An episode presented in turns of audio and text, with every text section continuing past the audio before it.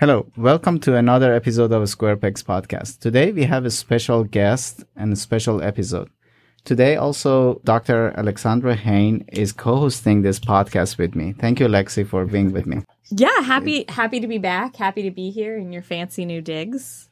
Our actual special guest for today, I feel like I'm old news, but we're joined by Dr. Joyce Kamanitz, who's a psychopharmacologist, which is a fancy term for psychiatrists, which I learned today.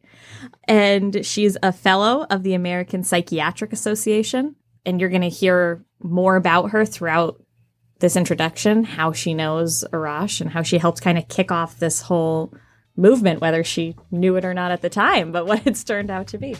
Thank you, Lexi, for the introduction. Let's get started.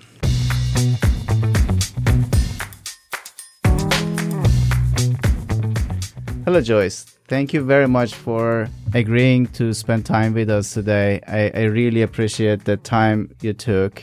And also, thank you, Lexi, for agreeing to co host this podcast with me. Having you here is going to help us really to go deep in certain topics and appreciate your time also. How about we start, Joyce, with a little bit of background information on you if you tell us, I, I know a little bit of that, like how nonlinear your path uh, has been. Do you know about that, Lexi? Only a little bit. I know that it was later that you went back to med school. So okay. maybe maybe you can tell us a little bit more about that, and also for our listeners to know you better. Okay. To start off with, I am from a hick town on the eastern shore of Maryland, and no one else in in the world is from there. It's like really isolated. So I go up to college in Boston in the 60s and it was insane. And I didn't didn't fit in, but at, at any rate, I got a degree in sociology at, in 1971. I then wrote computer manuals for 10 years. Mm. It was so cool. Yeah. It was, it, it, at the time, Boston was the hub of where a lot of uh, software and hardware was being developed. It, in the late 70s, I decided that there wasn't enough redeeming value in doing that. So I, I went to pharmacy school. And that's where I first went to UConn, finished pharmacy school in 1983, and then less than a year later started medical school. So I was at that point 35 years old. So then, when you started or when you finished? When I started. Okay you can just imagine what it was like being 35 years old. Well, maybe you can't, Lexi, but not quite yet. yeah, but like I was so old compared to everybody else in the class, but it, it was interesting. So, did medical school, then a residency, four years of medical school, then a residency in psychiatry, and opened a private practice in 1992 in psychiatry and practiced for 30 years. So, and I just retired in June. Congratulations. Kind of retired. Thank you. I mean, I, I know that it was quite impossible to find enough time in your schedule to be able to do this before your retirement. So this is our good luck. This is my pleasure. Thank you. That's a very interesting path you took. And I, I know you very well. Actually, you are the person who initially diagnosed me with ADHD I don't know what date, but I, I was it was about like 10 years 10 ago. Years ago. Mm-hmm. Yeah. Yes. Not that my diagnosis matters, but it was interesting that you were maybe the fifth therapist or psychologist that I was seeing at that point. I was going from one to another one to be able to do something about my anxiety slash depression. I was feeling that at, at that point. But you were the first one who told me that I may have ADHD and I never asked you what made you think that I may have ADHD and how come other people missed it. And, um, so I don't know. I mean, like it's mm-hmm. 10 years ago, long time ago, but if you can sure. kind of bring up those memories and. Sure. Anytime somebody presents to me with a, a treatment resistant depression or anxiety, in other words, anyone who's seen multiple different providers, if you will. The question always is in the back of my mind are we looking at something else? Hmm. And the something else that I've come to understand is an undiagnosed ADHD. So you had seen several people who didn't make that diagnosis. So that was in my thinking about you. And by the way, it's something I ask everybody. Hmm. Even if it's the first time I see them, I'll do a screen for attentional issues. So that's how I got to it. You also talked about some common symptoms of ADHD, procrastination, Mhm. difficulty in forcing yourself to do things. So it kind of was on my radar. As for why other people didn't do that, that's a long discussion about the framework of medicine, the framework of, if you will, education. Maybe actually it's going to be useful for our listeners if you can tell us a little bit about that because I suspect there are a lot of people out there that they may be facing a lot of anxiety. I'm not suggesting at all whomever Mhm. has anxiety probably is related to ADHD, but I think there is some useful information in there for them to understand like how your field, your colleagues generally look at this and like what are the shortcomings of like their evaluation after Maybe years of A practice. follow up with that specifically with adults Mm. or people outside of Mhm. the the K twelve education system. Okay, let me take the first part of that.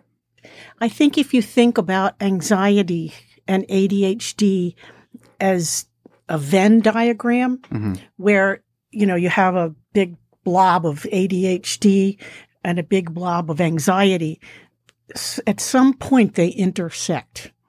And so the question is, I, I, I think that one of the problems that some of my colleagues face is that they don't look at the ADHD blob. They only look at the anxiety blob Mhm. and they focus in on that. And I think, you know, part of the reason for that is because of how the medical system is set up. We don't have time to think about these things in a, in a more holistic manner. So I think a lot of times what ends up happening is, okay, let's focus on the anxiety and deal with that. And, and we don't th- think about the ADHD part. Am I being clear about that? Yes. Yeah. Yeah, and it's really too bad because the anxiety is a fallout of the ADHD. And to Lexi to address your thoughts, your question, one of the things that always tips me off about an adult with ADHD is if they present with anxiety. Because imagine, I mean, imagine here you are, an adult, you've got adult responsibilities, like 55 plates in the air that you're trying to spin all the time. Mhm. That's going to make you nervous. hmm So the anxiety is really a key. And then if you look a little bit farther to the procrastination, to the impulsivity, you know, the difficulty focusing, hyper focusing on only stuff you like, you know, all of those other questions come into play. But the anxiety for it, it's, you have to look at the anxiety as one piece of possibly many other problems, ADHD being one of them. Mhm. I, I, I want to make sure that I frame my question clearly. Would just ADHD itself, without anxiety, bother someone to a point that they come to you and say, "Oh, you know, I have like this attention thing." And Again, like aside, without any anxiety experience. I have never seen that. Okay, that's what I expected. In the Mm. 30 years. Yeah. And just let me say, I don't see very many kids. hmm So it's mostly adults. Hmm. And in fact, the thing that struck me when I first started thinking about ADHD as part of the diagnoses I was I was considering is that almost to a person, and I've told you this, Arash, almost to a person, once the treatment becomes available, they say, Oh, I feel so much calmer. Hmm. That was so surprising to me. And that's what made me realize you got to think about what is this anxiety coming from Hmm. and not just think about it as an entity unto itself. So is it then safe to say that it's not the ADHD characteristics eh, by itself? It is the interaction with the environment and the type of environment and tasks and what they are demanded to deliver every day that may lead to that anxiety problem and then they come and see you. Interesting observation. I think that that very well may be true. Sorry. Because if you think about people who had ADHD in the hunting gathering era, it was an advantage Hmm. in some ways. And so there wouldn't have been anxiety associated with it because it would have been a something that would be useful in that environment. But in the environment we find ourselves in now, it's really a problem. And I want to circle back to something that you mentioned about the the time that it takes maybe to kind of piece all of that together. Mhm. One of the I'm not sure exactly what to call it, but one of the assumptions when we when we talk about psychiatry compared to psychology and seeing a psychiatrist or a therapist, a lot of times, you know, when you go to a psychiatrist, you see them for like 10 15 minutes. And I don't know if that's something if it's demand or how it's set up. As an outsider, Mhm. why is it that way with a therapist that we go see them for an hour or so and try and pull apart some of these things? The main reason for that is how people get paid. Psychiatrists are paid to do medication management. Hmm. And they are not paid by insurance companies to do any kind of thera- psychotherapeutic intervention. So there's the throughput that's demanded of physicians and APRNs who prescribe medications. That's really what you're experiencing. It's a function of the system dictated by insurance payment. Wow. I feel like there's so many crossovers there, Arash, when we talk about the education system and kind of all of the flaws that we see in just trying to kind of teach to the masses or things like that, how we can pump people out.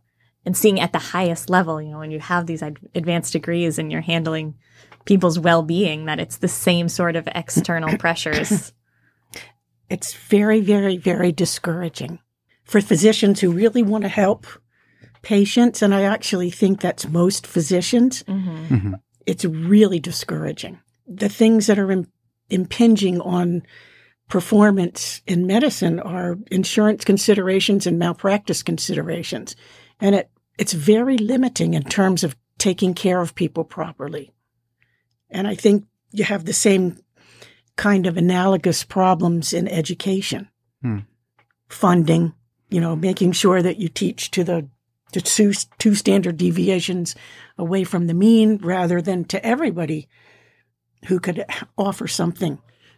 I have it on my list. We're going to spend quite a bit of time on, on the education and how it is. It seems, it appears that it's following the medical model. We're going to spend time on that. But before we, we finish this conversation, you mentioned something. I, I, I want to go back to it. You mentioned that ADHD was an advantage in the hunter gatherer era. Mm. For, I'm, I'm pretty familiar with the literature, but there might be people out there that they have always looked at it as a dysfunction, like a broken brain or logical disease or mm-hmm. whatever.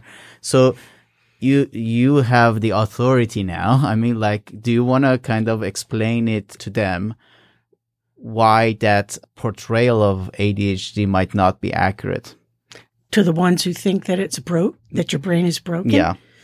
Well, I don't think that you can take any kind of human behavior out of the context of, of its environment. And I think that's the easy answer to that.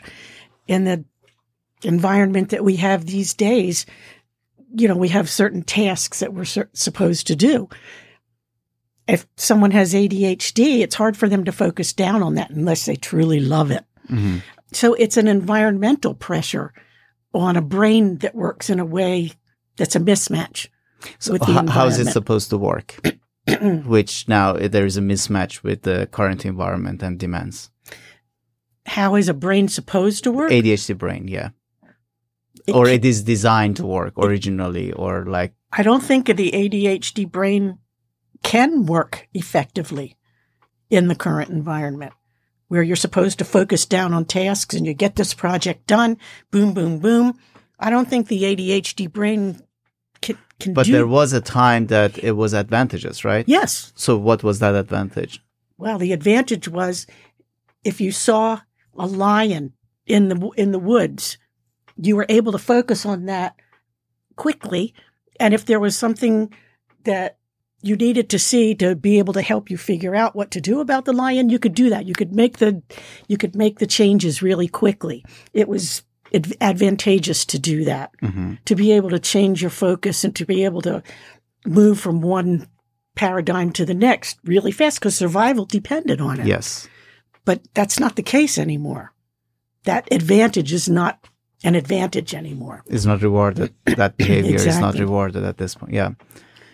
To that, I would add the risk taking aptitude that we see frequently in those with ADHD. And like, I think that is also a distinctive characteristic of those with ADHD that they have a higher risk tolerance in general. They, they, they do a lot of crazy things. I mean, like sometimes it's harmful to them. Sometimes it leads to some finding, uh, exp- those exploration, random explorations. I mean, they may lead to some a, a design of a tool or for example like finding a new food source or like one way of like surviving undesirable like uh situation that they had they used to kind of pretty frequently actually face I, I think the risk taking is definitely characteristic of ADD, ADHD. And I think as, as we've talked about before, I see that as an issue of dopamine dysregulation. So in other words, dopamine is the neurotransmitter that's associated with reward. Mm-hmm. And so some people would argue that folks who have ADHD don't experience dopamine as intensely as other people. Mm-hmm. So like something that might get me who doesn't have ADD, I don't think, that doesn't get me. If some experience makes me feel anxious, mm-hmm. that's because my dopamine, my norepinephrine, they are, I'm really attuned to that. Mm-hmm. But people with ADD are not.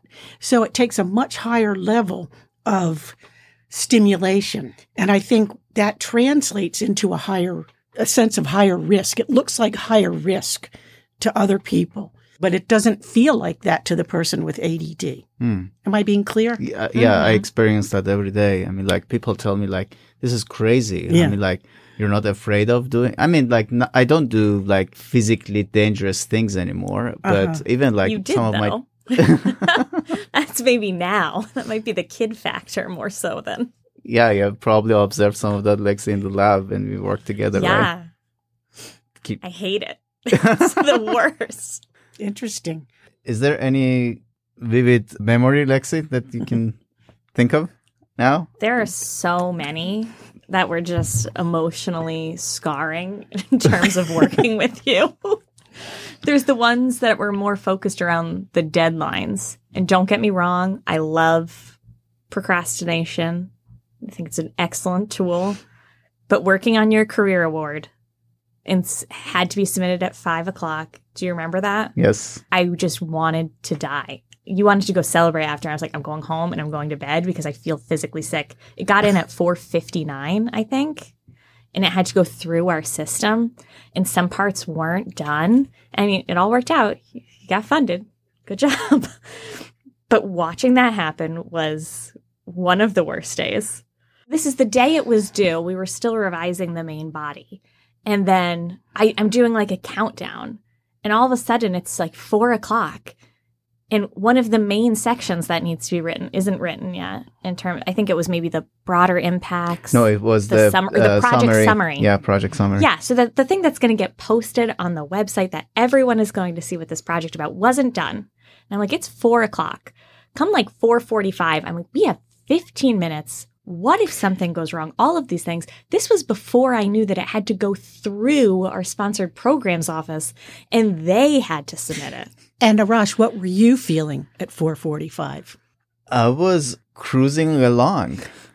So I was just like, Exactly. I knew I've tapped into some like higher bandwidth and it's gonna be done. And I mean, like, I, I'm now, it's interesting because now that I look back, maybe I needed that level of stimulation. That's exactly the point I'm making is that your brain is not sufficiently responsive to dopamine to have made you do that work earlier. Hmm. That's the point. And that is a, a And section. it could have been done too. So all the other parts, the full meat of it, that was done.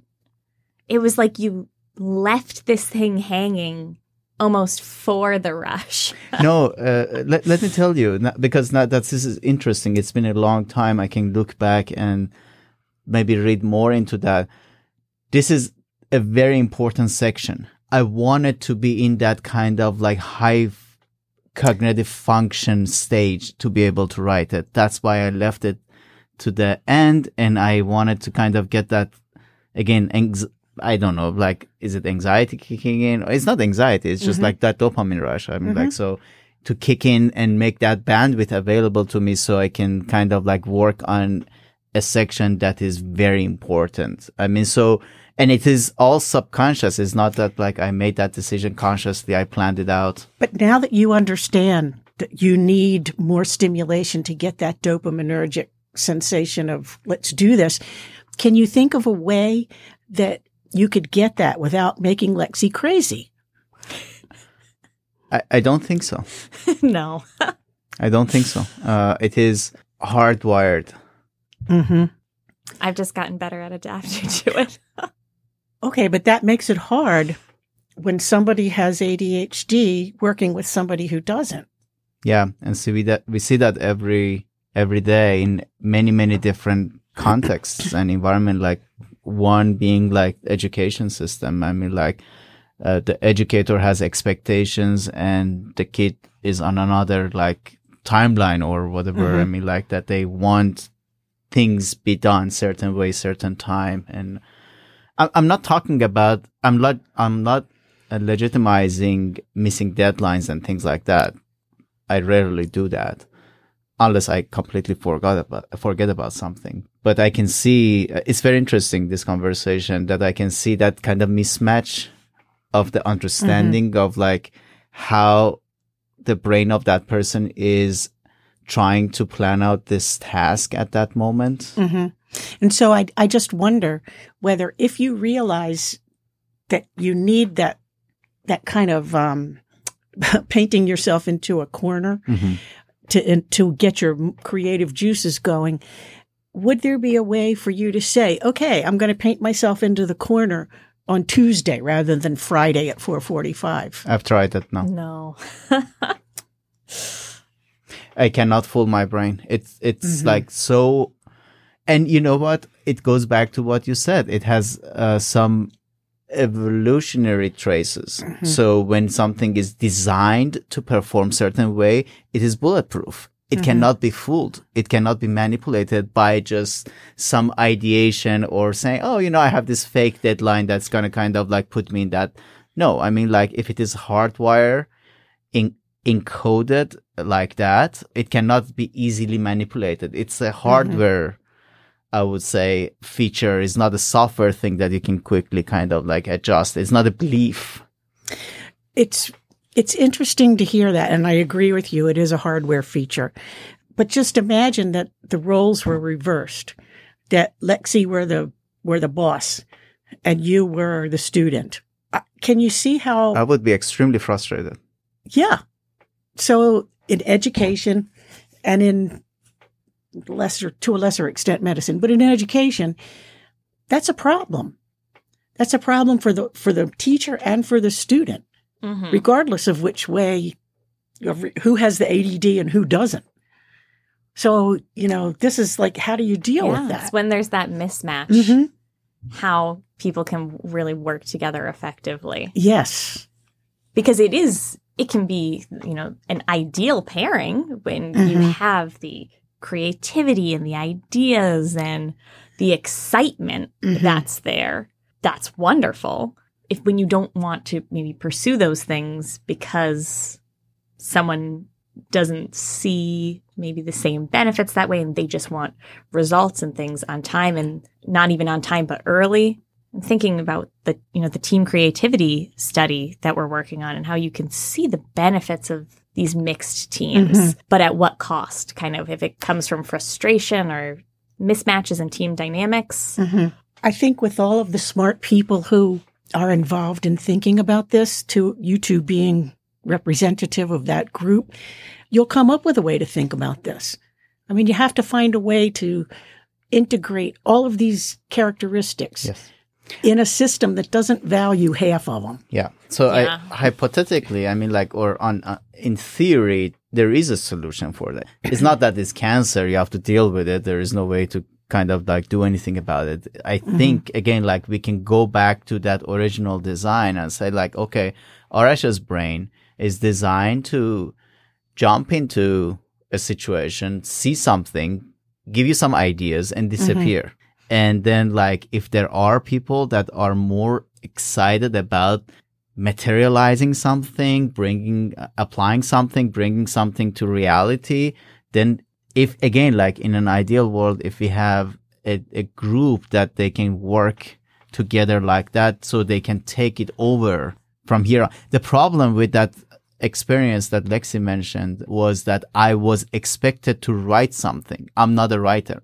I mean, like writing is not my, that's why I was waiting for that kind of high volume of dopamine to be available to mm-hmm. me. So I get in- stimulated enough to start that writing assignment.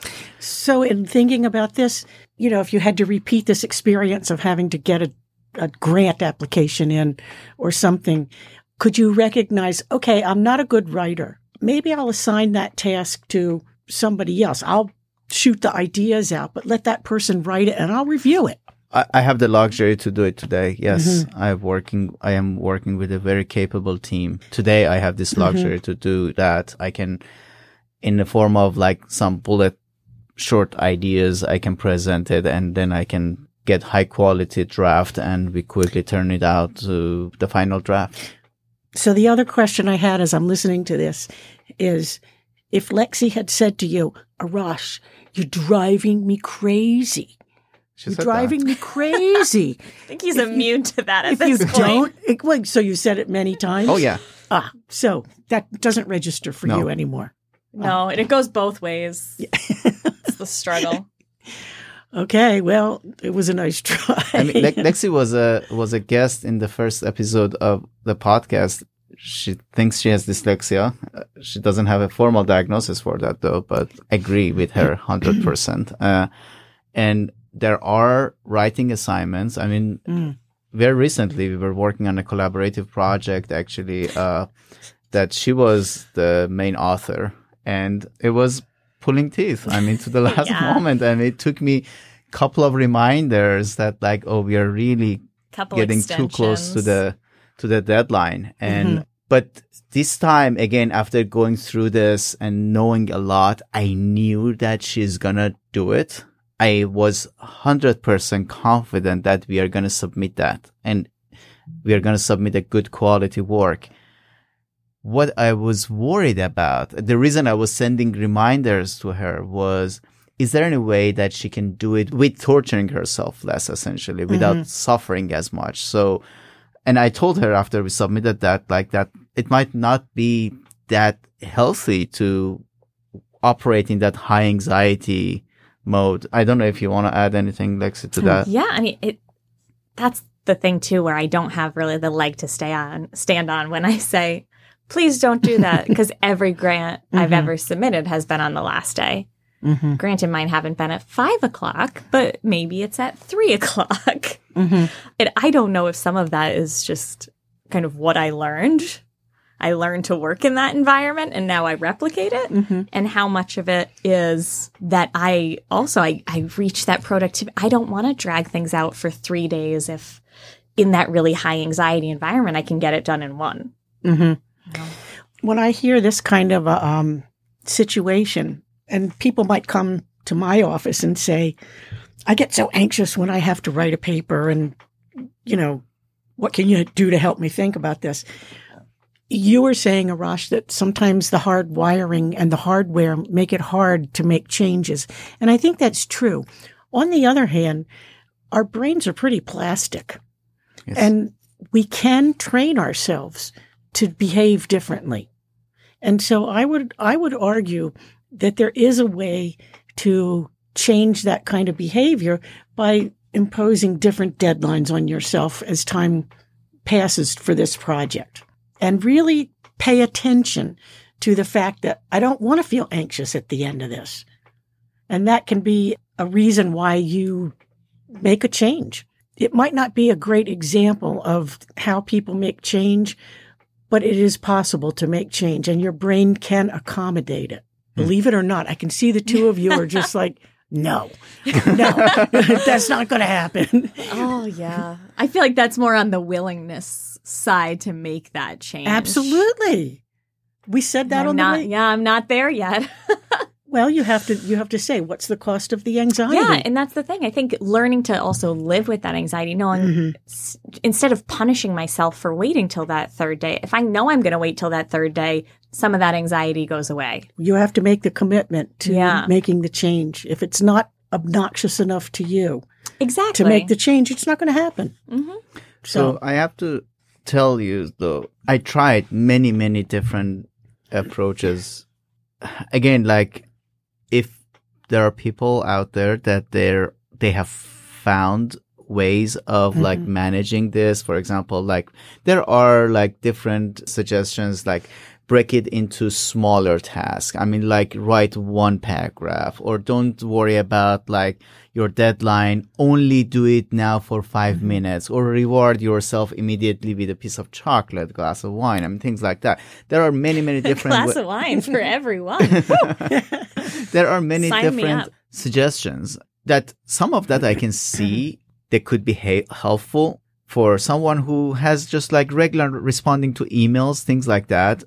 But for the job, for the business that we are in, the demand, I think, I don't think those strategies can really help us to get to that level. Uh, although I have to say that one strategy I found very effective for me to get started with my writing tasks have been a little bit of mindfulness practice for 10 minutes and then I can start that's writing great. a paragraph, two paragraph, responding to two, three of the emails. That has done some magic for me. And Mm-hmm. very recently I've started doing that. So I don't know what it does, but like I know that, for example, I'm procrastinating. I have to really respond to this email. I have to really submit this kind of like one pager and I'm not starting that. I said, okay, you know, let's try th- something. 15 minutes of, for example, meditation.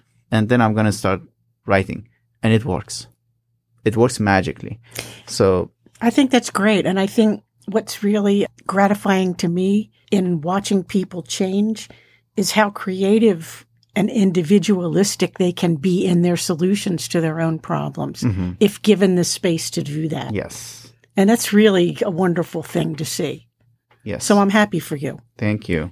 so how do you kind of manage that when it is so individualistic? So putting on, you know, your your Mm-hmm. provider hat of your goal is to help people, but everyone does it differently. I I love that aspect of of my work, and the way that I've chosen to do it is to create an environment in the work that I do with people that they feel safe and that they can take some experimental steps and that they can feel like they have a foundation under themselves to to do a little bit of thinking about well, let's try this or let's try that. I give them the space. And that's what's really great. It's almost like hmm. being a mom and, and watching your kid grow. That's how I think about it. So it's not like I have all the answers because I don't. I actually have respect for people's autonomy and creativity in that way. That they'll come up with some answers if given the time and maybe a little bit of help. But the answers are inside of people. Yes. They are. I 100% agree mm-hmm. with you. Yes. And I, I remember even like when you formalized your diagnosis after like the evaluations and everything, I remember I asked you, I mean, it's not that exactly I asked this question, but I asked something about should I start now taking any medication or not? And I remember you were just like super relaxed. Like, yeah, that can be an option, but I want you to kind of like educate yourself a little bit more on this. You gave me a list of like two, three books that I immediately ordered on Amazon and they helped me a lot actually. And that they, what those books were pretty good because they hinted at the strengths mm-hmm. or unique assets that, and that started all of this work mm-hmm. that like, oh, let's look at their strengths actually. Let's now, let's change the narrative from deficit to, to strength. And I can imagine if I was a young adult or a kid, the diagnosis is done, a prescription is written, and then you go home and you just internalize the problems and Mm-hmm. okay, you're, you were identified to have a broken brain of some sort and like this is the medication you take to fix that issue and that narrative is going to stay with you and i've talked to a lot of students in the past few years that they were diagnosed early as a as a teenager or young adult and they never kind of like they were not told that you can actually learn more about this before you take any medication. I'm not against or pro, mm-hmm. I mean like medication. I'm just like saying that like I don't think if other providers they take it as far as you took it at, at that point. I'm, thank you. I like to, again, I, I think it's really important to be respectful of, from my point of view, of, of a patient's capabilities Mhm. and give them the information, give them the data and let, let that person, let's see where it takes you. It's, it's not my either responsibility or it's not my place Mhm. to say, do it this way. It's just not. You have to find, you have to find a way. And, and again, I think one of the problems with medicine these days is that doctors, providers, whatever you want to call us, we don't take the time Mhm. to know who we're dealing with. It's, you're here for this, boom, take this medicine, boom, you're out of my face. And that's what the system is demanding. And you just can't, to me, you can't really help people under those circumstances in a proper way. And particularly when you mention kind of those books and Mm. hearing about the strengths as well. hmm I'm sure when people come to see you, they're not talking about all of the good things or the strengths. Arash, of course, you know through everyone that you've talked to. With a strength based approach, we're never saying that there aren't challenges. Mm-hmm. Of course, there's challenges. But being able to kind of look past that too and, and see the full individual and not just here's your depression, here's a pill for depression, you're fixed, right? Mm-hmm. And to see it as a whole person Yeah. is something really important that I think a lot of other providers, like you said, maybe don't have time for. I think doctors, I'll just speak for doctors. Mm-hmm. I think doctors want to do that. I think it's one of the frustrations in medicine that we're just not permitted sometimes by the system to take the time that's necessary So to do the nurturing we should be doing. you operated under the same constraints though, but you did it. I didn't operate under the same constraints. I did not take insurance. Hmm. So, you know, I mean, that sounds mundane, but I didn't have to see 50 people a day in order to pay my mortgage. I could do it differently. And maybe some people would say that I was selfish to do it that way. So you really think it's quite impossible to operate the way they're supposed to under the constraints of that system. I think it is extremely difficult. Hmm. Extremely difficult. it's sad. The, the, I- it is sad. I'll tell you, I know from personal experience physicians who take the time in the same way that I do to be with their patients in the proper manner that we've been talking about. And then they come home and they have three hours of work to do to do the EMR, electronic medical record every night. Three hours of work. I mean, it's just all of those requirements on physicians these days are so onerous. And I think that the people who suffer the most from the system are the patients, number one, and the doctors, number two. It's very sad to me. What do you think it would take to make that sort of mm-hmm. change from largely probably the insurance mm-hmm. companies? Well, my husband and I, hus- my husband's a physician also, we've talked about this a lot. And we think that one part of the solution would be to have a one payer system. It's not going to be make perfect, but if you take the profit motive out mm. of the medical field, which it should never be in the first place, to us, we feel like that would be a good first step. So with all of these challenges, I remember one of the main things that you know stopped me from going to a therapist sooner was thinking about, you know, insurance and who's going to take that. What can someone, particularly younger adults with all the constraints that they have, what can they do to make sure they get more of this holistic experience? Do you have any kind of suggestions for Yes. them? I do. I always have suggestions. I think that, you know, number one, if you can find friends who have had good experiences with a provider, use that recommendation. Mm-hmm. And it might not be particularly helpful because a lot of times young adults can't afford to go out of network and all that sort of thing. But the, but what's really I'm thinking is the best way for people to get help under these circumstances and not for the medication part, but for the other part, for the understanding part, listen to this podcast. Seriously. Yeah, listen was- to people who are talking about these exactly. things That's what because you have about. lived it. I think the information, if they if they look for it, they will find it. That's right. because the books you suggested to Mm-hmm. me they were like twelve dollars each. I mean eleven dollars. It wasn't like a crazy thing that is only in the library of Mm-hmm. Harvard Harvard Medical School. It was just like a a, a solid self help book type thing. So maybe that is something that should be considered because what we think about the approach when we suspect we need to see person. I mean, it's like to find the person. I mean, like go to through the medical path, uh, route from the beginning. I think it should be supplemented by some self awareness. I, I I agree with that. You can't think that the medicine is going to solve everything. The medicine gives you the substrate to do the work you need to do.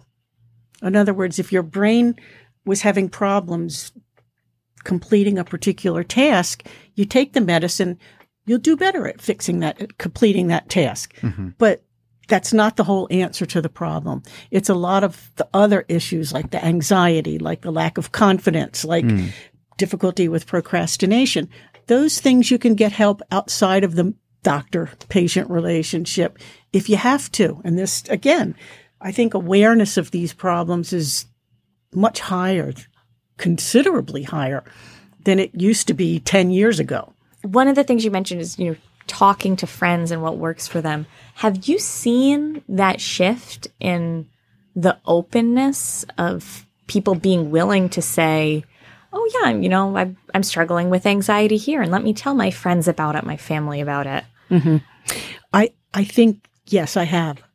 I've seen more of a willingness. Unfortunately, I think there's still a stigma Mm-hmm. associated with CNS disorders, central nervous system, but it's better than it used to be. So, yes, it's good. And it, what's nice is that you young people are much more willing to talk about these things than mm-hmm. people of my vintage. There's so many people of my vintage that have you know, depressions, anxieties, ADD, every, anything, they won't even look at it. And that's very, very sad to me. Yeah, just the improvement in the quality of life when Yes. you're willing to Right. look at it.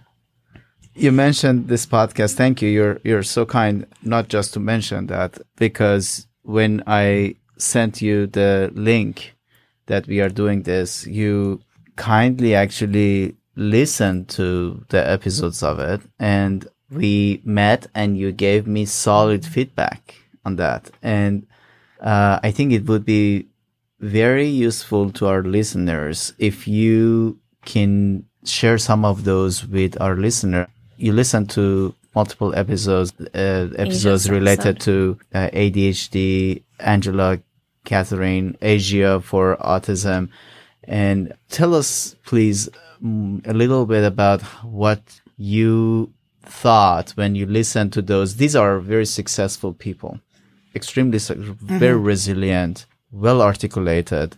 When you listen to them, what was your first impression, first reaction, and then like if that answered any question for you or it added to your 30 years of knowledge of seeing many, many, many people? What struck me as I listened to Lexi and the others was how difficult having their neurodiverse brains made life for them. Mm-hmm. The lack of confidence, the level of insecurity, the fears, the anxiety. And maybe that's because I'm attuned to thinking about that as a psychiatrist, but it struck me. These are things that everybody talked about. All of your guests talked about. again, you know, from a personal point of view, it made me sad to hear it. Mm. Not surprised, but sad. But the other thing that struck me was in listening to them, it was really interesting to note that what helped them was finding a space hmm. where they were given the time and effort and support to actually use their brains as the however they were without being forced into a rigid mold. That kind of nurturing, that kind of support, as I said to you, is very reminiscent of what a parent gives to his or her kids. And it's also, if you think about how people learn, you learn in the context of mild to moderate stress. Hmm. People with neurodiverse brains, the environment is too stressful to learn properly. Hmm. And it's a testament to your resilience and fortitude that you've managed to get so far. But how hard it is. It's so hard.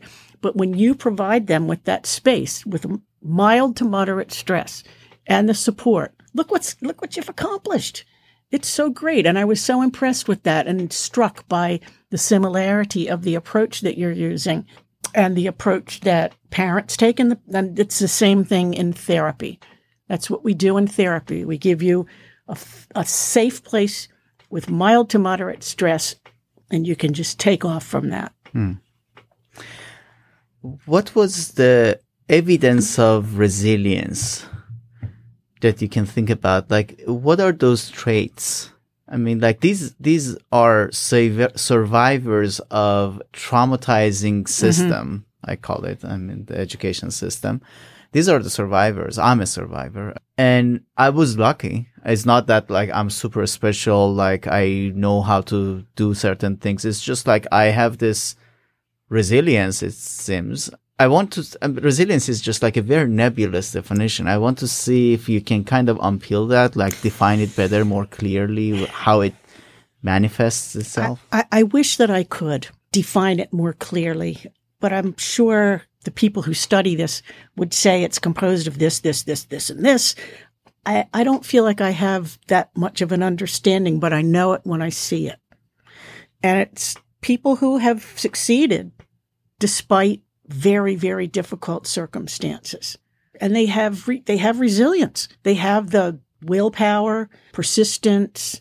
I don't know how, I don't know what Is else to say. I don't, I don't know how a else. Chicken and egg problem here. I mean, like, are they resilient Mm. because they went through that and they survived and they learned how to survive, or I don't think so. I think it's an inherent quality, um, and it's inherent in people's nature or not to have that level of resilience. Now, you can augment your resilience through your experience in life or not, but I think it's it's kind of what you're born with, and I don't I don't mean to say I don't mean for that to sound limiting Mhm. because you can build, you can your brain is plastic enough to be to get better or to get more the way you want it to be. You know, but like, like for example, I see a lot of people that have had abusive pasts and some of them have done really well and some of them have really struggled and it's really hard to understand why this one is is behaving this way is and- it hard for you to understand that? Like that? yes Mm. yes it is i mean i accept that some people are going to be able to deal with adversity better than other people will be but i also accept that people can be taught and educated and supported so that they can learn to do better than whatever their baseline might be I think that's really important because I think that's one of our goals here too is mm-hmm. to the people that you're talking to, as you said, they've already reached a lot of those higher levels of achievement. Mm-hmm. But how can we reach the people that maybe wouldn't get there on their own and, and show we still have some of those same struggles, but you can do if you're given that nurturing space. Uh, maybe you haven't had it yet. I think that the having the nurturing space is crucial. And whether Yes. it comes from a family, a parent, or a teacher, or a therapist, Yes. or whatever, that is really crucial. That's exactly what I wanted to add. That uh, at the darkest times of my educational experience, there was always that caring teacher, mm. that caring professor. And later on, you mainly played that role. My wife, times my mom, just the idea it was and it is so subconscious that's very difficult to kind of explain it in words maybe clearly but it's just like you feel that like you have a fallback. I mean like it's not gonna i mean the world is not gonna end if even if things go wrong drastically. The safest space the courage that helps you keep going it is the environment that kind of like nurturing fear is very important. And, and, you know, a commonality I've found between all of those that they survive, they make it, they become very successful is like, if you ask them, they can tell you that, that, oh, this, this teacher changed my mind. Mm-hmm. Like, Lexi, I mean, like, what, what was your, I mean, you're sitting here. I mean, like, can mm-hmm. you think of like in your educational journey? Oh, a teacher? Absolutely. I remember my high school English teacher, Mr. Bierman. Shout out. I haven't talked to you in a long time, but was the only person that taught English. So that was my mm-hmm. it's the only subject I was not great at. and all the extra time that he would spend with me hmm. and being able to admit that I wasn't good at something and have that be okay and say, oh, you're, good at other things. You know, oh, this aspect of English you are good at. You know, this writing things I can help you with. And I, I remember telling him, like, when I got my four on my AP test, because in my mind, I was like, I never have to take English again. but having that person that made it an enjoyable class to go to rather than something painful when it was something I always avoided. Absolutely. So the common element here is a nurturing environment, person, teacher, whatever. I, I think that's really crucial. And let me just say, from the other side of the couch, to find that you can provide that environment, that space for somebody to grow and be successful. That's really fantastic. That really feels so good for the other person too. Just FYI, you know, it doesn't just go one way. That's why we are having a blast doing this here. I am. I'm we- having a really good yeah. time. yeah, That's absolutely. exactly why. That's why That's I mean, like, despite our busy schedules, we have carved out this kind of like many hours to just do this because it's so rewarding.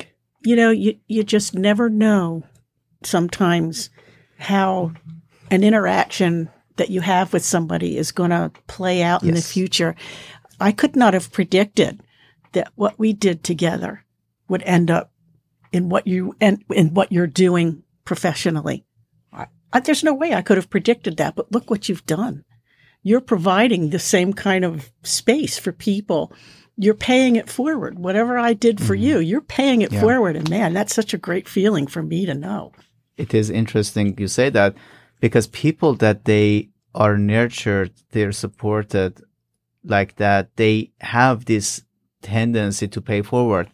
Other guests that actually we did a, we, we just had a meeting and that the person told me that I just want to help others that they may have challenges. I mean, like, so it's just that desire. And, and I have to say that, like, I really appreciate what they are doing. It, it is very courageous because they're exposing that they're disclosing this very personal mm-hmm. thing about themselves. There's still stigma around this. So it takes courage and you use this courage when you think it is mission critical. It is mm-hmm. a very important objective that you're pursuing. And you're absolutely right. I mean, like if you provide this nurturing environment, the person that comes out of it, it's gonna replicate this good. And this is just gonna scale up. I, I absolutely. And speaking of courage, I've said this a million times to the folks who come in to see me. It takes incredible courage to actually go to see a psychiatrist or a psychologist to admit that you have an issue that you need to address. It is the hardest thing that people can ever do because it's so threatening and makes you feel so vulnerable. So I always say to people, just think about the courage that it took for you to come in here. And it really is true. Yeah, that that that's very important, and and I think that, I mean, like again, like I've been in your office. and if I am told something like that, immediately is therapeutic for me because it gives me some confidence that I'm Mm-hmm. striving for at that moment. That like, oh, maybe I hmm. can help myself in this situation. It's funny, I hadn't thought about it that way, but it's true. I Yeah, do. I always find it's a lot harder to help yourself than it is to help other people. Well, if you've if you've grown up with a situation where you have a a neurodiverse brain, you've also somehow internalized that Yes. there's something wrong with you. You know, and maybe I'm not good enough and don't deserve to get help. So overcoming that is hard. Mm-hmm. Overcoming that self image is really hard. And I think helping other people, it, it really helps with that self healing too, because when you're able to maybe stand up as an example and say, you know, look what I've done, it helps you believe it. Yeah. Like you believe in yourself a lot more when you're so given great that to hear. platform. It's lovely to hear that.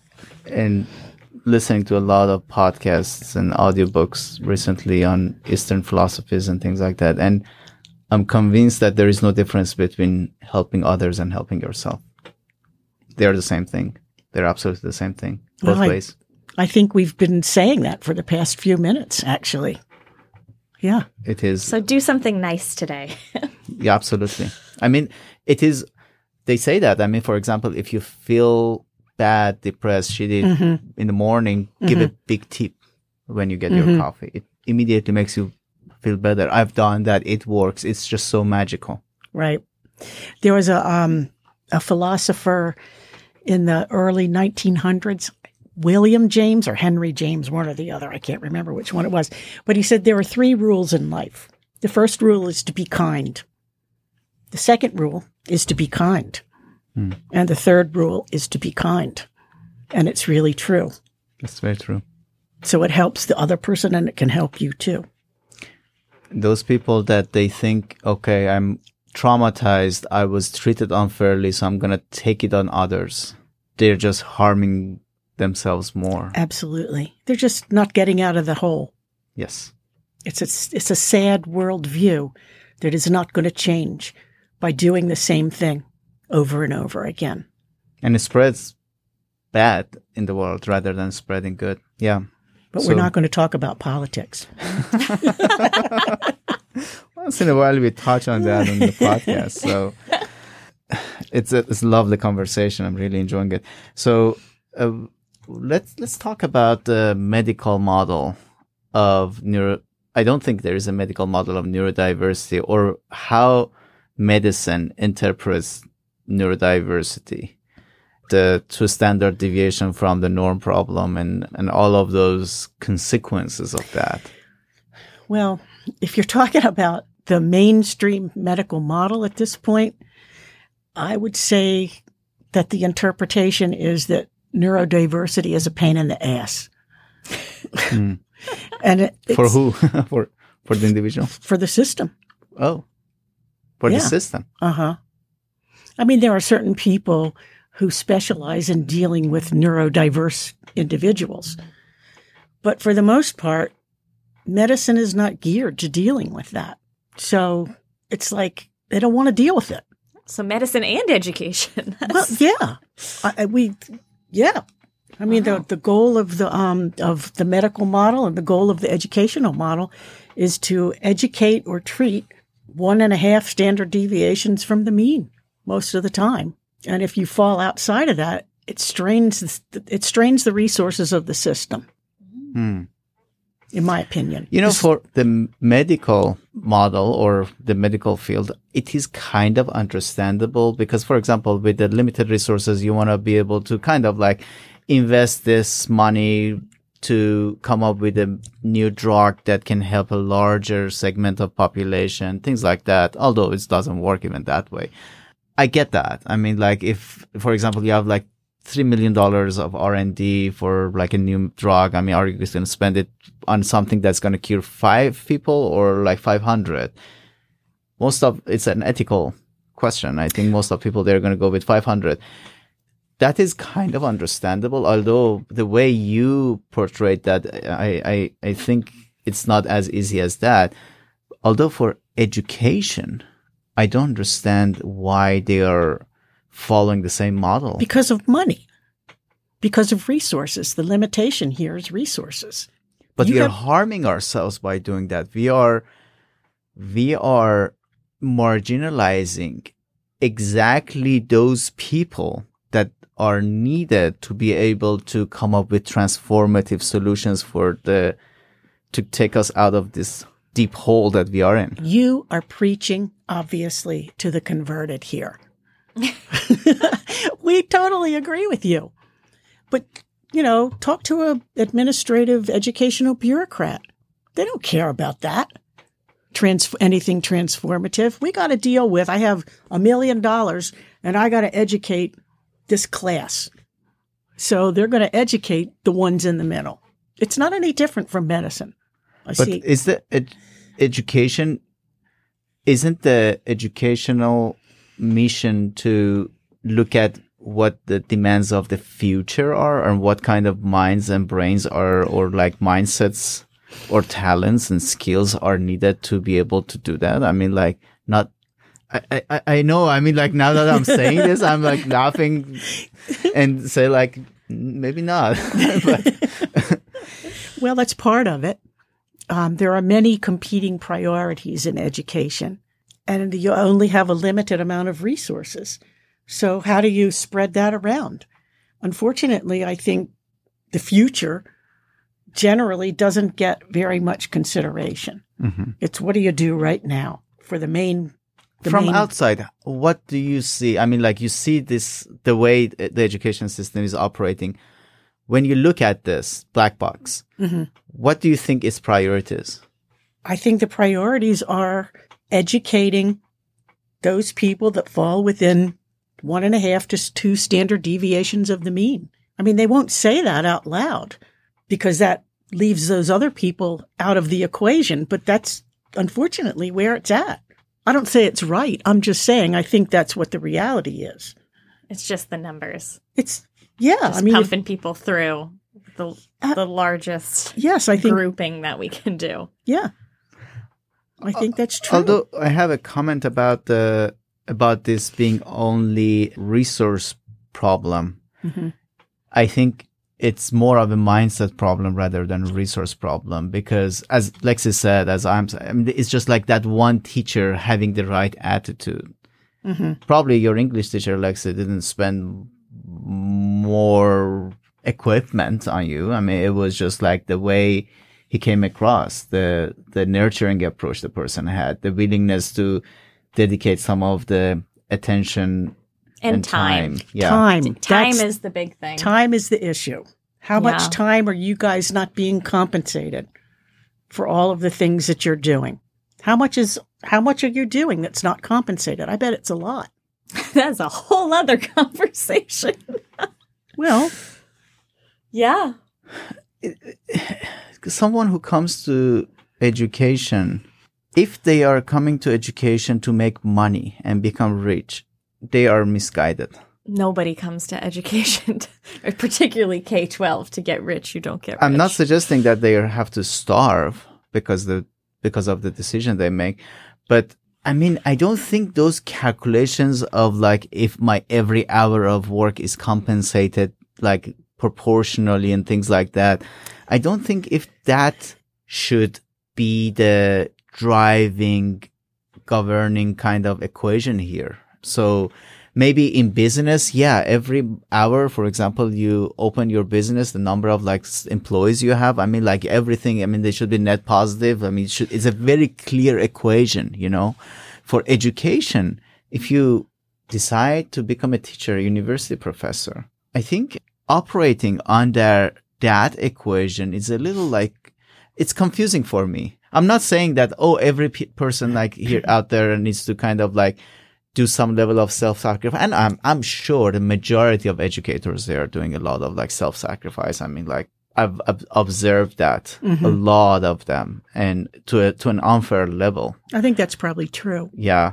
Uh, my my concern is that if we constantly say that we have the problem with uh, lack of resources, we may overlook something that is that can be done immediately, which is providing a more nurturing environment. Just not calling it a disability. I think we also need to clarify what age level though too because when we're talking about university professors and then we're talking about K12 there is so much more flexibility in the university system Mhm. without the curriculums and all those other factors. So I think That's true. in the university system as educators, we can make a lot of those changes a lot more easily. And we I think that's true. oftentimes don't. Everyone has a lot of pressure on himself or herself. You have a a reserve of energy and a reserve of resilience, if you will. And if you're always tapping into that Mhm. and not replenishing it, it you're going to get burnt out. So you're right. It's not just an issue of resources. It's an issue of emphasis on what's the right thing Yes. to do, what's, you know, emphasis on the future, you know, transforming the future. How do you make that happen? That's hard.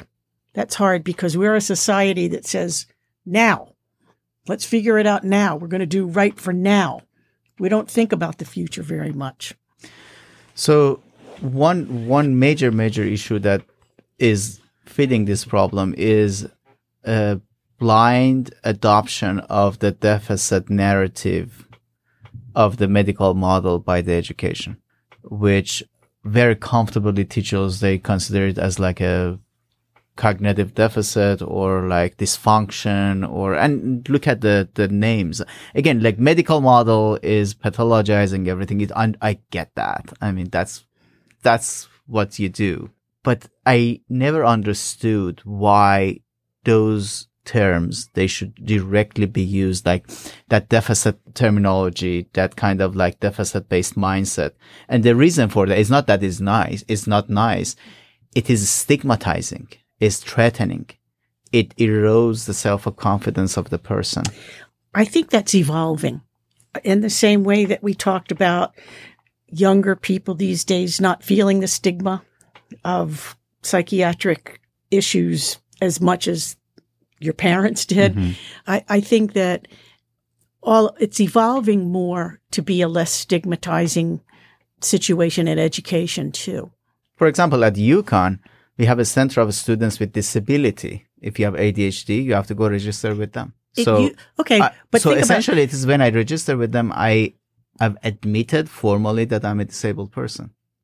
I never, Right. con- again, like I was out of education when I was diagnosed, but my research data shows that only 16 to 20% of students with formal diagnosis Mm-hmm. register with, with the Center of Student with So- Disabilities of some sort. So unfortunately, the institutions haven't recognized what you've recognized that you have to look upon a diverse way of thinking about things as a positive. They haven't figured that out yet. Otherwise, they'd change the name. So it's, again, I think it's an evolution. If they changed it to Office of Neurodiversity and Creativity, Mhm. that would be great, you know? But it's going to, it's going to take listening to podcasts like this for people who haven't been diagnosed or are asking these kinds of questions about themselves. They're going to have to get the answers from somewhere. And I would say you guys are leading the field in that. Maybe that can be your retirement gig. You've got the credentials for this. Doing what? A cross country tour saying, Do you Well, see the ramifications of this yeah. on the people that you want to help? it would be, uh, you know, I'm, I'm rooting for you all. Whatever I can do to help, I'm rooting for you guys because you're, you're the ones that are dealing with this every day. Whatever I can do, I'm happy to do. But Yeah. So I'm I'm silently listening to you, and i I really hope that is that way. But what I'm observing doesn't give me enough indications that there is enough willingness to go there. We have communicated that multiple times with our Center of the Student with Disability that like there is a problem here. They don't want to talk about that. Again, like I'm criticizing the institutions that I'm hired by. You're gonna don't have like- to cut this part out. No, I, I'm. I think I passed that stage. Uh, Yeah. I'm gonna use some of my tenure luxury Yes. to do Well, that. but- seriously, you've gotten tenure and you've gotten grants to uh, deal with this stuff. Why shouldn't they listen to you? Oh my god! I mean, I wish it was that easy. All right. So now that we've kind of switched over and started talking about this crossroads of the medical model and education, it makes me think a lot about impacts of the education system and some of those that led me to you know going to therapy and learning about anxiety. And when we talk about those feelings, you know, just jumping back to when Arash and I were talking in the first podcast, those events that stay with you as you go forward. You know, how when you reminisce about the damage of being forced into that box and only looking at the mean and how that comes back and impacts you. When we're trying to get this point across that what the education system is doing is incredibly harmful. Yes, How do those two cross over? the In terms education. of the, the medical model in the education system. or how the medical model can explain what the co- for example if you see some situations are triggering that only you can track that to some like or multiple experiences throughout mm-hmm. like 12 16 years of education Well, that's the thing. That's a bunch of thoughts. I think it's the chronic nature mm-hmm. of being labeled in a particular way. Mm-hmm. It's the chronicity itself that's a problem because it makes it inescapable. Hmm. That kind of feeling is, there's a certain uh, paradigm that we have in depression. It's called learned helplessness that you can't fix yourself. And that's, you know, that's a paradigm for depression.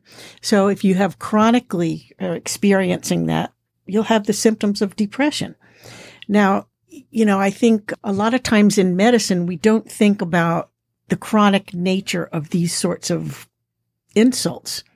We don't think of it in the same way we think of trauma, for example. Trauma usually is thought of as some, a, a big bad trigger event. Mm-hmm. But the kind of ways of looking at yourself, what you learn about yourself, what you learn about how to think about the environment from chronic difficulties, as we've been talking about, that can set off the same kind of physiological reactions that you get from a specific traumatic event, one specific traumatic event. So, I've never heard it talked about that way. And basically, this system can you give us an manifesting example? depression. like what what can be a triggering or have any experience that come close comes close to that for me, Mhm.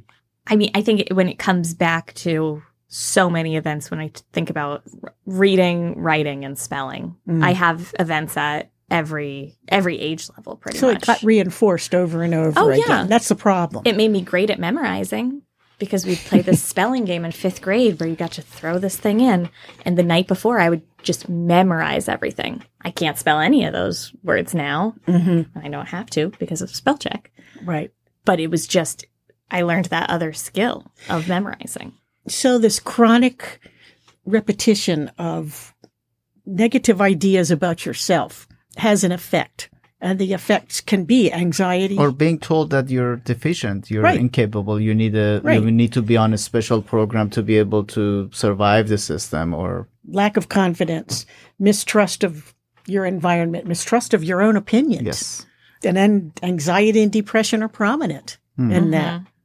So much of it, I do think, comes back to that confidence. And when you erode that from such a young age, mm-hmm. how you learn to build that back. It's again a corrective experience, mm-hmm. whether it's educational, therapeutic, or fa- family oriented, is that safe environment with mild to moderate stress. That corrective experience is invaluable.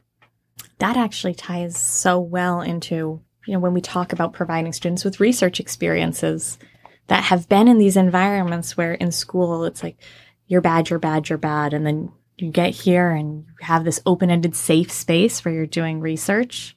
It, I'm just thinking hmm. about so many ways to tie pulling quotes from this mm-hmm. further support for from you know a medical professional and why that safe space matters and why mm-hmm. these experiences and the positive research environment for neurodiverse people can help wash away some of those painful experiences over years that have just been reinforced. From my point of view, when you look at how my primary organ system works, the brain, your brain is going to learn patterns. I mean, you're, it- it's got patterns of ways of thinking about the world. And if you've been chronically exposed to negativism or disparaging sorts of comments, mm-hmm. it's you're going to have certain ways to look at the world. You're mm-hmm. going to feel like you can't fix things. You're going to feel helpless. To me, that's neurobiology. Hmm. But what's interesting is you can build new neurobiology. That's always possible. And so some of those ways of feeling and behaving can be changed if you give yourself the opportunity to do that. To me, that's the, the silver lining in this problem.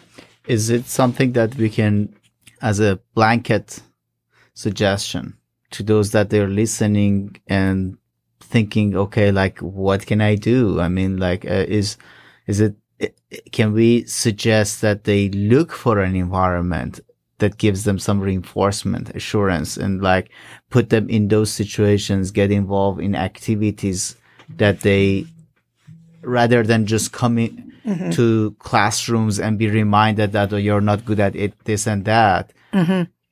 S- Through some extra, and a lot of like people, they may find it through sports and things like that, you know, but like I think there is more even like a, more aligned with the academic mission of the institution. For mm-hmm. example, like Lexi mentioned that research we found, particularly for those with ADHD, because they get to explore, they get to mm-hmm. be themselves Right. they get to really operate under like an unstructured type of system rather mm-hmm. than be told that, oh, you solved this problem mm-hmm. 9 a.m. this way.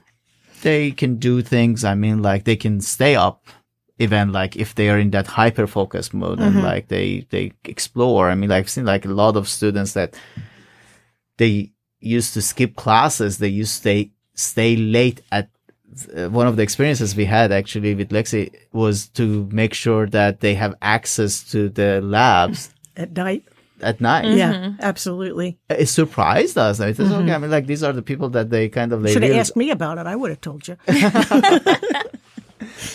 so so i think that that would be a good suggestion for our listeners that like if they are again like we're assuming that they want to pursue kind of some uh, higher education or or at least they want to succeed more i mean even even k-12 there are opportunities to get involved in activities extracurricular to give them like more i remember like la- last episode caitlin told us about her experience in the makers space and how it boosted her confidence. I mm-hmm. mean, make that trust bridge and like carrying that much load. Probably it was not an, an essential part of the curriculum, but she took it that far and she gained confidence out of it. Mm-hmm. I think that you're raising a really good point of exploring options outside of education. Of course, look for the options inside of education that can be nurturing, but there are other ways also to help yourself. Like we've said before, one of them is listening to podcasts like this.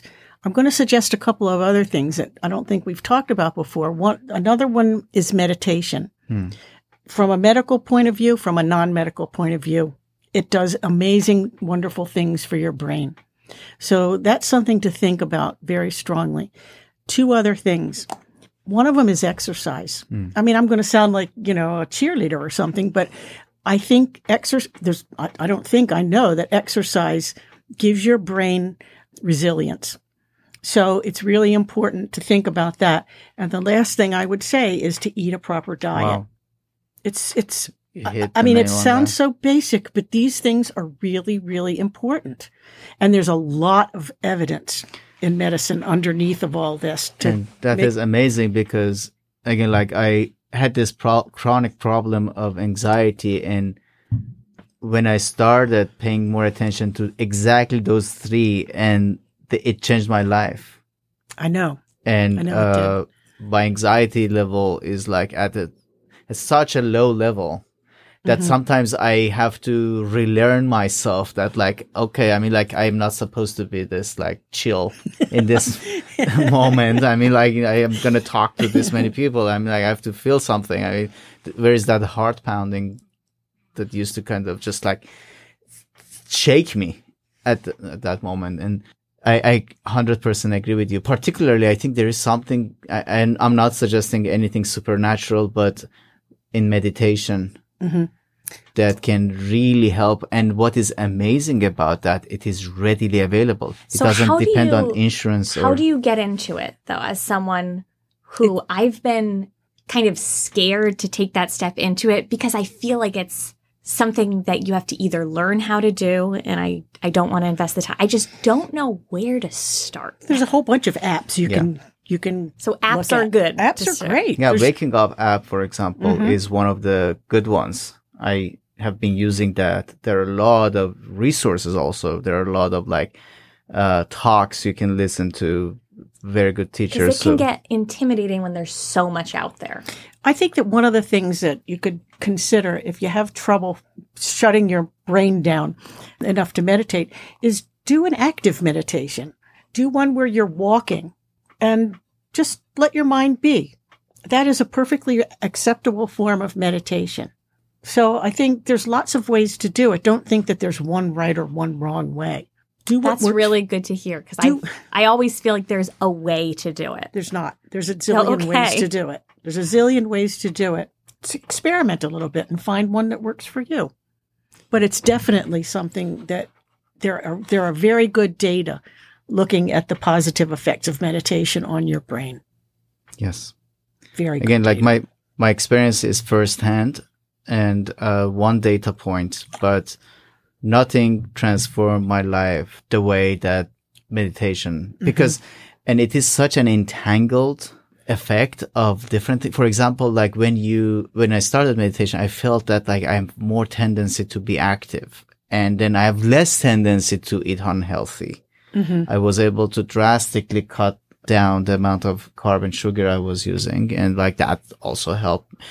And, you know, I, for uh, maybe that's a good question for you, given that your, your expertise is psychopharmacology. So you know the chemistry of brain better than anyone probably in this building. If sugar and carbs, they do I'm not saying uh, having harmful effect, but given like the nature of ADHD brain, if that kind of like stimulation that they get from that, if it messes up anything with attention, with like, I'm so glad you asked me this question because I'm going to tell you, talk about one of my favorite topics, and that's inflammation. When you eat sugar and carbs, basically you're training your body to be inflamed. And when you have in, any kind of inflammatory process going on, what happens in your brain is that it dysregulates your neurotransmitters. It dysregulates your hypothalamic pituitary adrenal axis, your fight or flight axis. These become dysregulated with a bad diet and with any kind of inflammation, with chronic stress. Hmm. Chronic stress will make inflammation worse. So one of the things that I'm really saying underneath this all is that we really need to decrease our inflammation mm-hmm. by proper diet, exercise, meditation can help with that. So with the inflammation. Sure. It calms your system down. You don't have a positive feedback loop of inflammation from the periphery sending information to the CNS saying, uh oh, there's a problem. So the whole thing, it's very involved. But the bottom line is, is that if you're in an inflamed state through poor diet, no exercise, and chronic stress, your brain isn't working right. Your neurotransmitters aren't working right. Your fight or flight response is always on. So decreasing inflammation is key. And it, you can do it.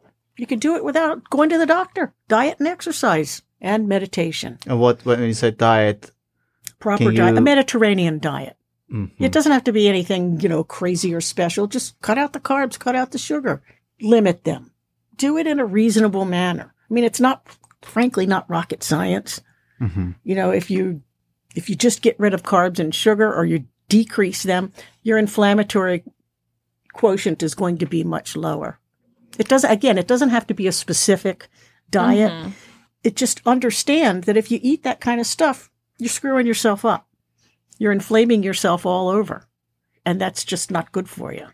So when when you talk about diet, I mean, uh, and you you mentioned that Mediterranean is one of the more balanced ones, but is it more on a lifestyle change and like being more aware of the ratios of things you're consuming, or it's just like adhering to one like established no. type of like uh, those things that they sell ads for and no, they give I, you packages of it's more of a lifestyle change. It's more of number one, being aware of what you're putting in your mouth, hmm. um, being aware of the composition of it. I, I actually used MyFitnessPal and that lets you figure out the carbs, the protein, the sugars, just to be aware of that to start with. You don't even, don't even change anything in the beginning. Just, hey, look at the data. Yeah.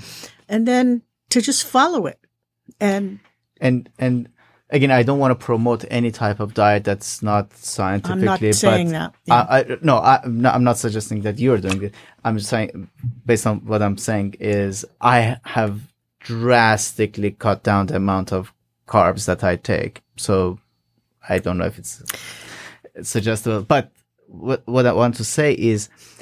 I have become acutely aware of the moments that I crave something sweet or pasta or bread. And those are the times that I'm either anxious or mm-hmm. extremely tired. Mm-hmm. So is there anything there? I wish I could address, I wish I knew the answer to that question. Um, I know that it's true that when you're tired, feeling sick, um, or anxious, you're craving those carbs. So there must be something in the carbs that is assuaging that. Is it something in the carbs or your body just needs a stimula- stimulants? I don't know the answer to mm-hmm. that. I wish I did.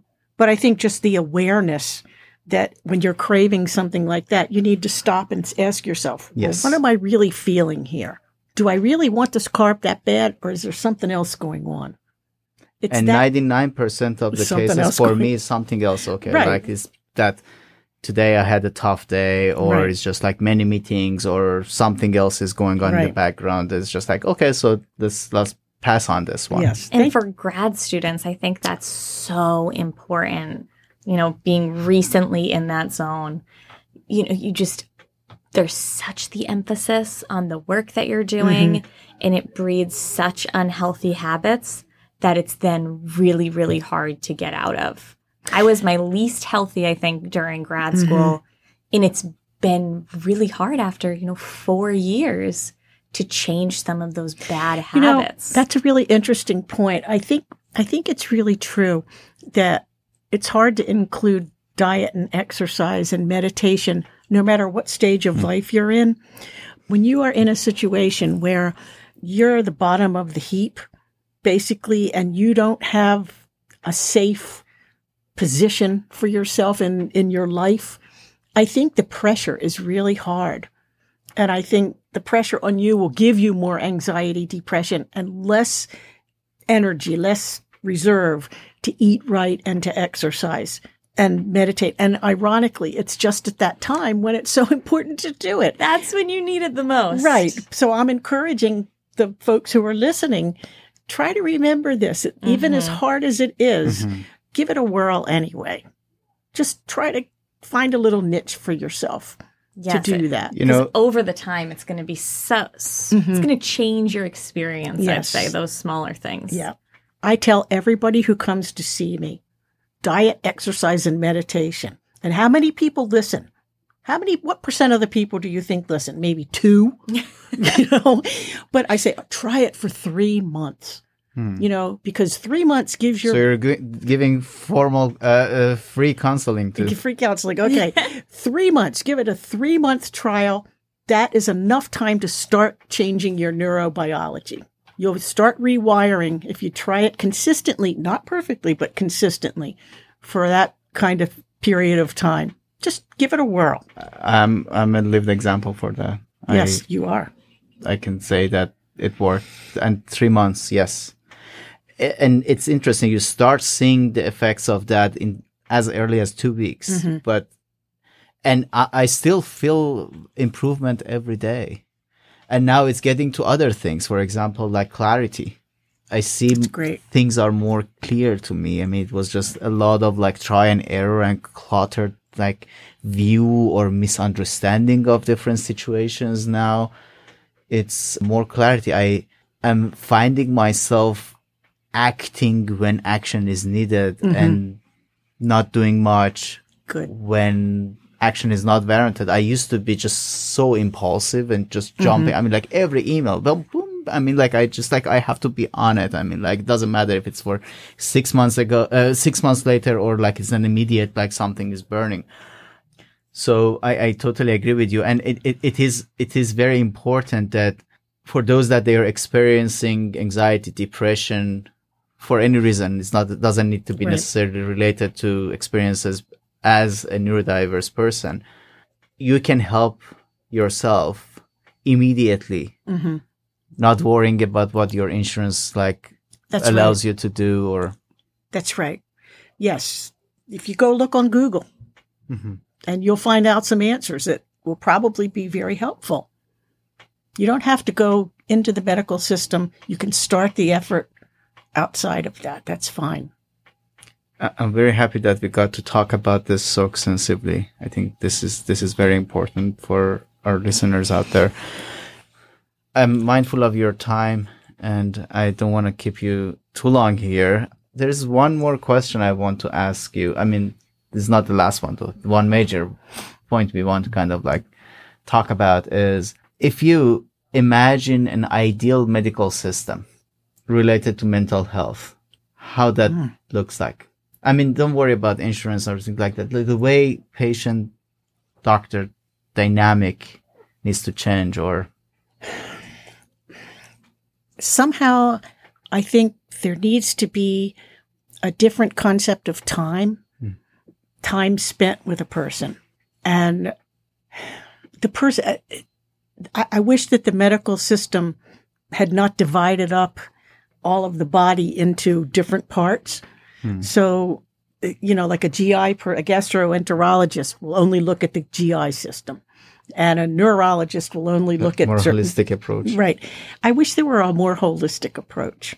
I just feel like there's not very much of a place for that, unfortunately, in medicine these days. I think the f- closest we come to it is in family practice. Mm-hmm. They do tend to take more time and, you know, look at folks from a more holistic point of view. I, I think in our field, in psychiatry, I wish that we could do that.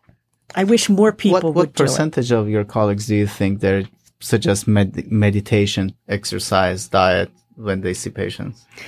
Being optimistic, I would say maybe 25%. Oh, wow, that's so low. but being realistic, maybe about 10%, which is sad. That's really surprising, seeing as you know there's surprises no medication that can do those things.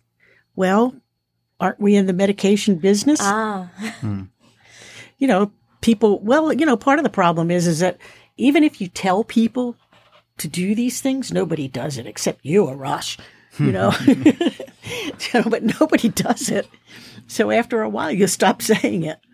Mm-hmm. But it's possible that in primary care, they're saying this more than in psychiatry. I don't think psychiatry, I could be wrong about that, but I don't think that a lot of psychiatrists are so much aware of this whole notion of inflammation and how it affects your brain and some of the ways you can reduce that. Hmm. Thank you, Joyce. I I really appreciate your time. I'm gonna ask you the last two questions that I ask every guest. But before that, Lexi, is there anything that you wanna talk about or ask Joyce? I don't think so. I think we covered a lot. Feels like we did. I know. Now I'm That's I'm, good. I'm going already thinking about this has reinvigorated me to learn how to meditate and do that. I was working on portion control for a while, Uh huh. which that's still good, but now just increasing that, you know, protein and veggies and some of Yeah, those good. Mediterranean things. I feel like it's just like a self-help session for myself. Good. That's what we talked about. Yeah. That's what we talked about. I mean, there is I'm no line between self help and helping others. Yeah. My first question is closing question is what would be your suggestion, a piece of wisdom, advice you want to share with a 12 year old, 13 year old? That's such a hard age. Maybe you can think about your 12 year, 13 year old self. If I had a 14 year old patient, I, I, would wish for him to not be so worried about mm. what his peers are thinking. I would wish for him to be thinking in a more confident manner about himself, which would take some time and effort to achieve.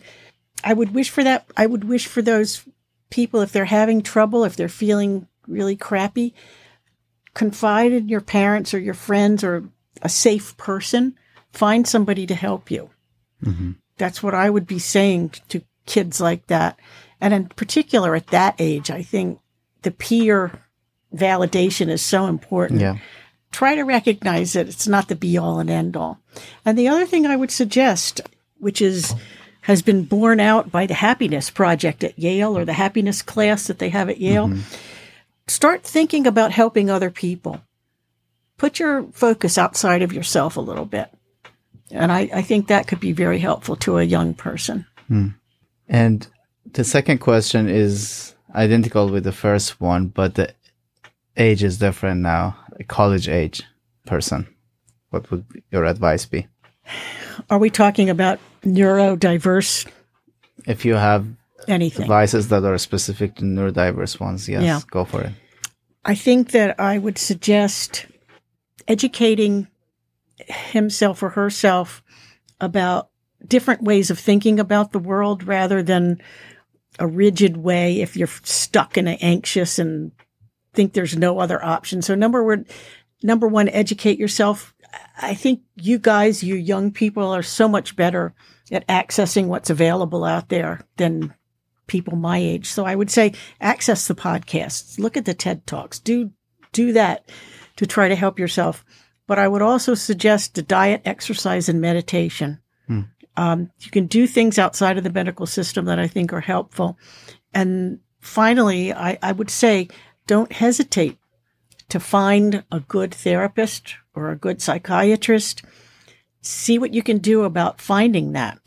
It's hard, I know sometimes, but it's worth it. And if you're in a system like a university system, there are often student health services that can be helpful. Yes. So talk to Great your friends, advice. but don't let yourself be stuck in a bad situation. Thank you very much, Joyce. I, I really appreciate that you agreed to share your insight and wisdom with us. It was extremely useful. I personally benefited from that. It was assuring, it was heartwarming, and it gave me more energy and confidence that, I mean, your stamp of validation that this podcast, the information we are putting out there could be helpful because you have seen many, many people, you have seen many, many struggles. So if you think this content will be useful to them, I trust you full heartedly. And at the end, I want to first thank you, WHUS Radio, UConn's Radio, for generously letting us to use their recording studio. I appreciate their generosity. I want to ask that our listeners subscribe to this podcast so when we release new episodes, they get notified. We are not receiving any advertisement. We are not spending any money to advertise this. So the only way people may know about this is by you guys sharing it with others and encouraging them to share this with others and also leaving comments, rating us on Apple Podcasts. And we will include the apps and resources that we mentioned in the description of the podcast. If you want to reach out to us, you can send email through hello at squarepegspodcast.com. So thank you very much for being with us and until the next time. Thanks for having me. It was a thank pleasure. You. Thank you, Lexi. No problem. I, I, I got too awkward at the end.